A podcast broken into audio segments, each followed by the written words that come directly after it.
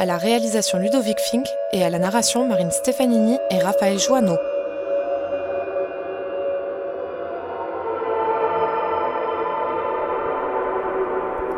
Histoire de la nouvelle année.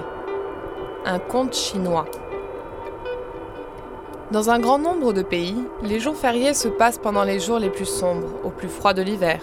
En Asie, vivent toutes sortes de gens qui célèbrent toutes sortes de fêtes. Chaque groupe a ses traditions et ses histoires, mais il existe cependant une fête que tout le monde fête, et c'est le Nouvel An lunaire que nous appelons le Nouvel An chinois. Cette fête tombe toujours entre la mi-janvier et la mi-février. Chaque habitant place des papiers rouges sang autour de sa porte d'entrée. Sur ceux-ci sont écrits d'une belle écriture des tas de bons vœux pour le Nouvel An. En plus, à l'aube, les habitants font exploser des pétards. Cette histoire est une des histoires qui explique pourquoi les gens font ces choses. Il y a bien longtemps, quand des dragons puissants vivaient sur la terre et dans les mers, personne à Taïwan ne célébrait le nouvel an lunaire. Même dans un certain village, ce jour était le plus mauvais jour de l'année parce qu'un habitant avait tué un dragon des mers. Tout le monde sait que c'est une chose terriblement affreuse à faire car le fantôme du dragon revenait hanter le village chaque année à l'aube du nouvel an. Lorsqu'il apparaissait, il secouait son horrible tête et hurlait ⁇ J'ai faim Donnez-moi un fils premier-né à manger !⁇ Non Non Nous ne ferons pas ça répondirent les villageois en pleurs. Nous ne vous donnerons pas d'enfants à manger Alors je vous tuerai tous Le fantôme du dragon soufflait son haleine puante et chaude en direction du village. La fumée s'insinuait partout et les villageois commençaient à tousser. Certains perdaient même connaissance. Le plus sage du village, se rendant compte que le fantôme du dragon pourrait facilement les faire tous mourir, décida à contre-coeur de donner un enfant nouveau-né afin de sauver le reste du village. Il espérait qu'avec cette offrande, jamais plus le fantôme du dragon ne reviendrait. Mais année après année, le fantôme de dragon revenait, et année après année, une famille devait sacrifier son fils premier-né pour satisfaire la voracité de l'animal. Une année, c'était au tour de la jeune veuve Tang de sacrifier son seul enfant, un beau garçon qui allait avoir 5 ans. Comme le voulait la tradition, quatre jours avant le nouvel an lunaire, le prêtre taoïste quittait le temple et s'en allait à travers le village jusqu'à la maison de l'infortuné qui devait sacrifier son premier enfant. Comme il marchait en direction de la crique, là où se trouvait la maison de la veuve Tang, tous les villageois se demandaient avec hésitation Où va-t-il cette année? Chez la veuve Tang, dit une femme. Oh non, pas chez elle, c'est son seul enfant s'écria une autre. Les voisins de la veuve Tang s'étaient rassemblés tout autour de la maison. Ils s'attendaient à entendre des cris de douleur au moment où elle apprendrait la terrible nouvelle. Mais rien. Aucun son ne parvenait de sa petite maison. Lorsque le prêtre est reparti, ils se sont précipités pour voir ce qui se passait. Ils la trouvèrent assise dans sa cuisine. Le prêtre ne vous a pas dit la nouvelle? Oui, il m'a dit, a répondu la veuve calmement. Mais pourquoi ne pleurez-vous pas? Parce que je n'ai pas de temps pour pleurer, leur dit la veuve Tang. Je pense à une façon de rouler le fantôme du dragon. Il n'aura pas mon fils. Pendant trois jours et trois nuits, elle a arpenté le sol, essayant d'échafauder un plan. De temps en temps, elle faisait une pause et regardait son fils qui jouait dans la cour. Elle priait aussi à l'autel de ses ancêtres et à tous les dieux dont elle connaissait le nom.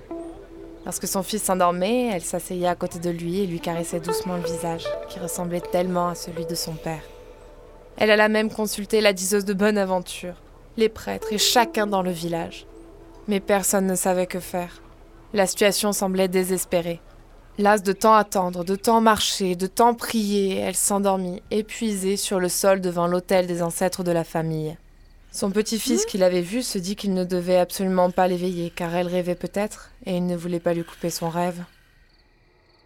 Bien lui en prit, car effectivement sa mère rêvait, parce qu'elle n'avait pas dormi durant trois jours.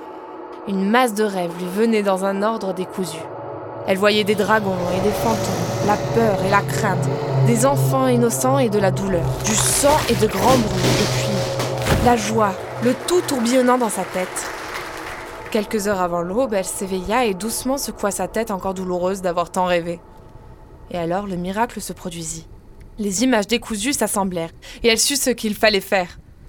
Les dragons de son rêve avaient peur de deux choses peur de la vue du sang et peur des bruits violents. Quand quelqu'un a peur, il s'enfuit en général, en courant. Mon plan sera simple. Je mettrai le sang sur ma porte et je ferai tant de bruit que le fantôme du dragon sera effrayé et partira en courant. Du sang. Je suis si pauvre que je n'ai même pas un poulet à tuer pour prendre son sang. Elle prit son couteau, le plus pointu, et se coupa au doigt, laissant goutte à goutte couler son sang sur un tissu jusqu'à ce que toutes les gouttes jointes ensemble recouvrent entièrement l'étoffe. Elle prit le tissu et l'accrocha à l'extérieur sur sa porte. Maintenant, faire des bruits violents. Les pétards seraient le mieux, mais je n'en ai pas. Je suis si pauvre que je ne pourrais pas en acheter et en plus, il n'y a aucun magasin ouvert aujourd'hui. Elle réfléchit et pensa au bambou. Elle savait que lorsque des morceaux de bambou brûlent, ils se fendent dans un bruit épouvantable. Elle prit son couteau pointu, elle s'en alla dans le froid afin de couper une douzaine de grands morceaux de bambou. Elle les plaça en pyramide devant sa porte, juste au-dessous du tissu taché de sang. Ainsi disposés, ils brûleraient rapidement et éclateraient tout à la fois. Quand devrais-je allumer le feu? Juste à temps. Ni trop tôt, ni trop tard, afin qu'il éclate dans le visage du fantôme de dragon. Elle alluma une petite torche et s'accroupit dans l'embrasure de la porte, attendant l'aube et la venue du fantôme de dragon. Elle a attendu et attendu. Il lui semblait tellement elle attendait que le soleil était gelé au-dessous de l'horizon et ne monterait pas aujourd'hui. Tout était calme, si calme que le seul bruit qu'elle entendait était les coups de son cœur. Finalement, la lune et des étoiles ont commencé à disparaître du ciel. Faiblement, elle a entendu le hurlement du fantôme de dragon. Était-il temps d'allumer le feu? Non, le fantôme de dragon était trop loin. Chacun dans le village était tapi dans son lit, sous les édredons et les couvertures. Personne ne dormait, sachant que la veuve Tang attendait le fantôme de dragon. Seul son fils dormait du sommeil d'un ange. On entendit un hurlement. Le fantôme de dragon devait être en bas, au centre du village. Il était temps pour elle d'allumer. La veuve Tang prit sa lanterne, l'inclina vers la pyramide de bambou et l'enflamma. Elle entendait la terre qui tremblait sous le poids du fantôme de dragon qui marchait vers sa petite maison. Il descendait à présent sa ruelle, il s'approchait, arrivé devant chez elle, le fantôme de dragon s'est arrêté. Devant la maison et voyant le linge taché de sang, s'est mis à hurler si fort que tous ses os ont tremblé. Au même moment, le feu de bambou a éclaté. Le fantôme du dragon, terrifié par la vue de sang humain et le bambou qui éclatait, s'est enfui en courant à travers le village. La veuve Tang. Elle s'est assise grosses larmes se sont mises à couler.